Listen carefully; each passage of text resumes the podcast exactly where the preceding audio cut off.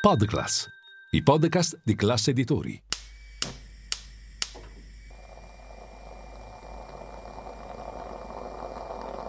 Buongiorno dal gruppo Classe Editori. Io sono Massimo Brugnone. Oggi è mercoledì 3 gennaio e queste sono notizie a colazione, quelle di cui hai bisogno per iniziare al meglio la tua giornata.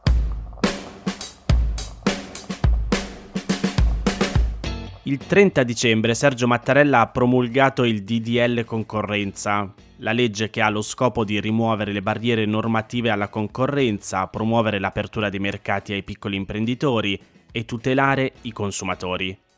Ieri se ne è però tornati a parlare perché il Presidente della Repubblica ha inviato una lettera ai Presidenti del Senato Ignazio La Russa, della Camera Lorenzo Fontana e alla Premier Giorgia Meloni, esprimendo, leggo tra virgolette, rilevanti perplessità di ordine costituzionale sulle disposizioni che intervengono sulla norma che riguarda gli ambulanti. Nello specifico, l'articolo, diciamo così, contestato da Mattarella è il numero 11, in cui vengono disposte proroghe a vario titolo.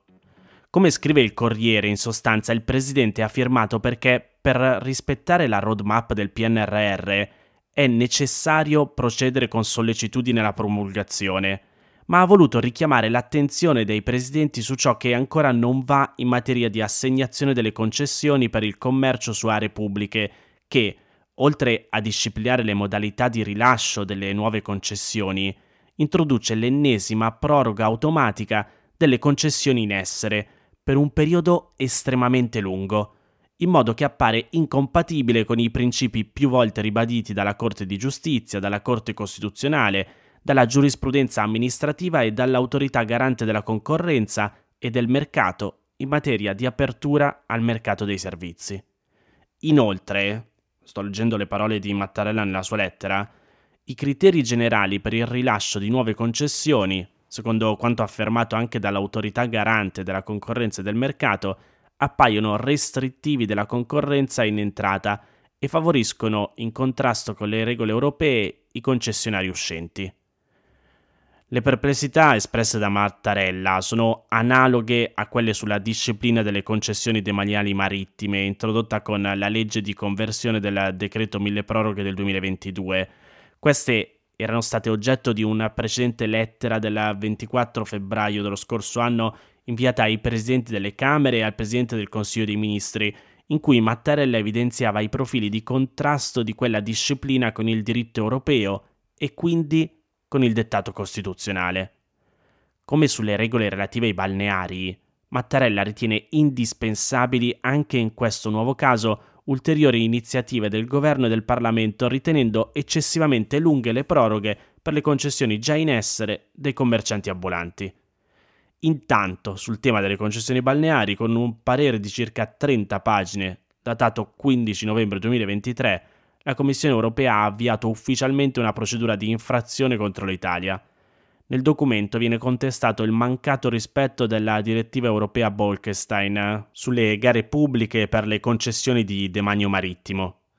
La Commissione evidenzia che il decreto mille proroghe 2023, introducendo il rinvio di un anno delle gare, rappresenta un rinnovo automatico delle concessioni esistenti ai medesimi titolari e pertanto in contrasto col diritto europeo.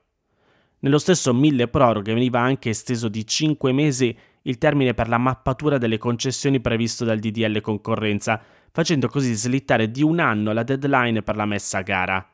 Il rischio ora è che l'Italia debba pagare una nuova procedura di infrazione dell'Unione Europea, le cui sanzioni, come si sa, sono coperte con i soldi dei contribuenti, cioè i nostri.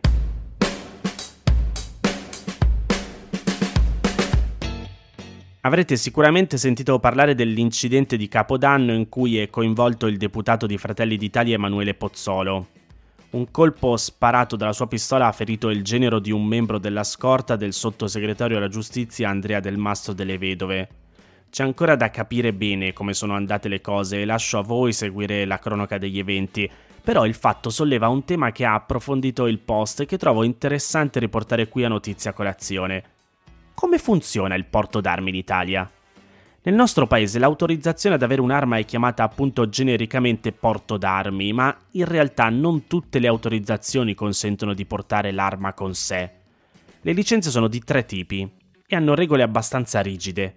Esiste il porto d'armi finalizzato alla difesa personale, è un permesso che vale un solo anno, rinnovabile e consente di portare le armi fuori dalla propria abitazione. In questo caso il nome porto d'armi è appropriato perché chi ha il porto d'armi per difesa personale può di fatto girare con la pistola. Il cosiddetto porto d'armi per uso sportivo invece non è letteralmente un porto d'armi perché consente di usare la propria arma solamente nei campi di tiro a volo o tiro a segno regolari. L'arma può essere portata esclusivamente nel tragitto tra l'abitazione e il campo di esercitazione e deve essere scarica, cioè senza le munizioni inserite. In più, chi ha questa licenza è obbligato a iscriversi a una sezione di tiro a segno nazionale, ovvero un'associazione sportiva legata al CONI, il Comitato Olimpico Nazionale, e la licenza di porto d'armi per uso sportivo ha una validità di 5 anni. Infine esiste il porto d'armi per impiego venatorio, cioè per la caccia, che è molto simile alla licenza per uso sportivo perché consente di andare a caccia armati ma solo durante la stagione venatoria e solo nelle aree autorizzate e questa licenza vale invece 6 anni. La differenza tra porto e trasporto è semplice. Trasportare un'arma significa spostarla da un posto all'altro in condizioni in cui è molto complicato utilizzarla. L'arma deve essere ovviamente scarica, smontata se scomponibile e contenuta in una borsa o in una valigia chiusa con una combinazione o un lucchetto. Per chiedere il porto d'armi serve essere maggiorenni e non avere ricevuto condanne penali. Uno dei documenti essenziali per chiedere il porto d'armi è un certificato che attesta l'idoneità psicofisica rilasciata in seguito a una visita approfondita di un medico dell'azienda sanitaria locale. Inoltre, bisogna dimostrare di avere valide ragioni di pericolo per la propria incolumità, un volume di affari particolarmente alto, un'occupazione pericolosa in ambiti come la gioielleria, che devono essere dichiarate alla prefettura. È complicato capire quante siano effettivamente le armi in Italia perché le denunce di possesso sono fatte a livello di questura o addirittura di singola stazione dei carabinieri. È più semplice capire quante sono le persone armate, cioè quante sono le licenze rilasciate dallo Stato e secondo i dati del Ministero dell'Interno nel 2021 le licenze valide erano 1.222.537, pari cioè a circa il 2% della popolazione.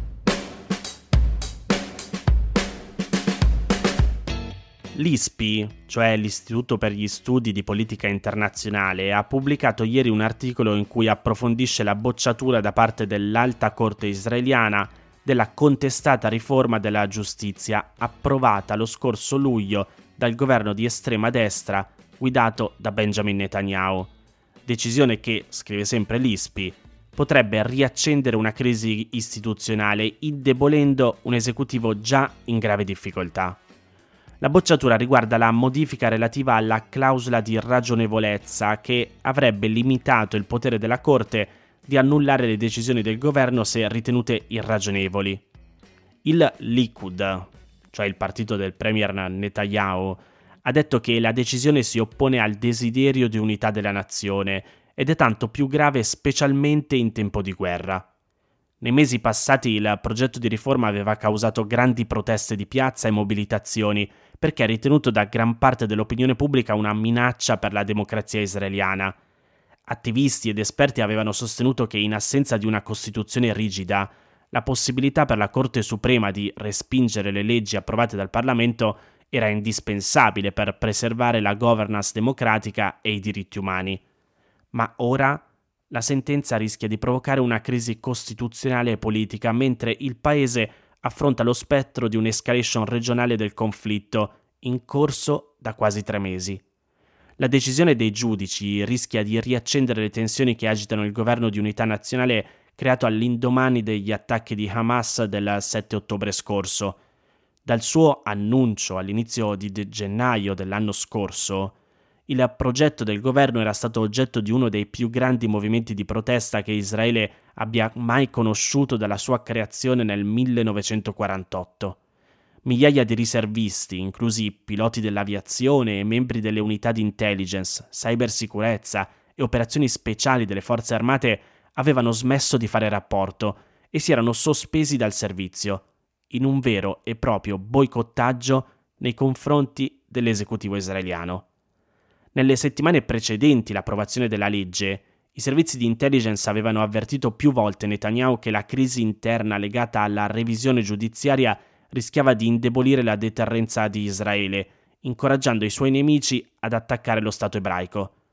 Dopo l'assalto di Hamas del 7 ottobre, perciò, in molti hanno sostenuto che la riforma giudiziaria avrebbe provocato una distrazione tale negli apparati di sicurezza da contribuire in modo determinante al clamoroso fallimento dell'intelligence e della difesa.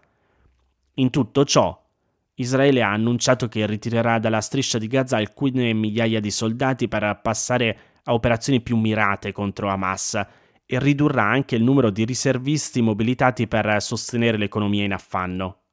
Secondo la radio militare israeliana, dall'enclave saranno ritirate cinque brigate, ma il premier Netanyahu ha avvertito che, leggo tra virgolette, la guerra continuerà per molti mesi.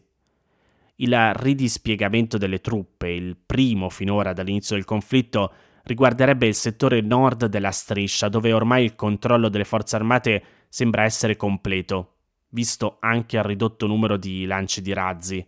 Nelle zone centrali e meridionali dove si combatte ancora e dove gli scontri a fuoco con i miliziani di Hamas procedono, l'esercito israeliano intenderebbe invece mantenere ancora la massima potenza di fuoco. Secondo la stampa internazionale, scrive l'ISPI, la decisione di Israele di smobilitare una seppur piccola parte degli effettivi sarebbe una risposta alle pressioni dell'alleato statunitense e coinciderebbe con l'apertura di una nuova fase della guerra, che secondo fonti militari potrebbe durare almeno altri sei mesi.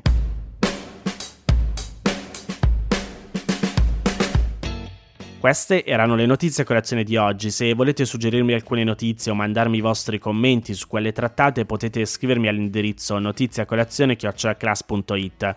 Se volete rimanere aggiornati, ci sono il canale Telegram e WhatsApp di Notizia Colazione. Li trovate nel sommario della puntata insieme al link per gli altri podcast del gruppo Classe Editori. Io vi aspetto domani per iniziare insieme una nuova giornata. Un saluto da Massimo Brugnone.